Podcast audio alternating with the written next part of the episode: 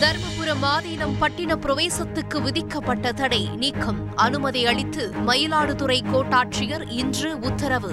காலத்திற்கேற்ப மாற்று நிகழ்ச்சிகளை ஆலோசிக்க வேண்டும் என ஆதீனங்களுக்கு அமைச்சர் சேகர் பாபு வேண்டுகோள்.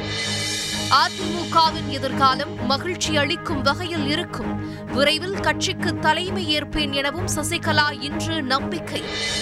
புதுச்சேரி ஜிப்மரில் இந்தியை அலுவல் மொழியாக அறிவித்ததால் சர்ச்சை. மத்திய அரசுக்கு ஏன் இந்த மொழி வரி? என திமுக எம்பி கனிமொழி காட்டம். சென்னை மயிலாப்பூர் தம்பதி கொலையில் ஆறு மணி நேரத்தில் குற்றவாளிகள் கைது. எட்டு கோடி ரூபாய் மதிப்புள்ள தங்கம் வெள்ளிப் பொருட்களை பறிமுதல் செய்ததாகவும் கூடுதல் ஆணையர் கண்ணன் தகவல். புதைக்கப்பட்ட தம்பதியின் உடல்கள் இன்று மாலை தூண்டு எடுப்பு நடிகர் சங்க கட்டட பணிகளை விரைந்து முடிப்பதே இலக்கு. கட்டடத்தின் எஞ்சிய பணிகளை முடிக்க முப்பது கோடி ரூபாய் தேவை. தென்னிந்திய நடிகர் சங்கத்தின் பொதுக்குழு கூட்டத்திற்கு பின் நிர்வாகிகள் தகவல். வங்கக்கடலில் உருவான அசானி புயல் தீவிர புயலாக வலுப்பெறக்கூடும்.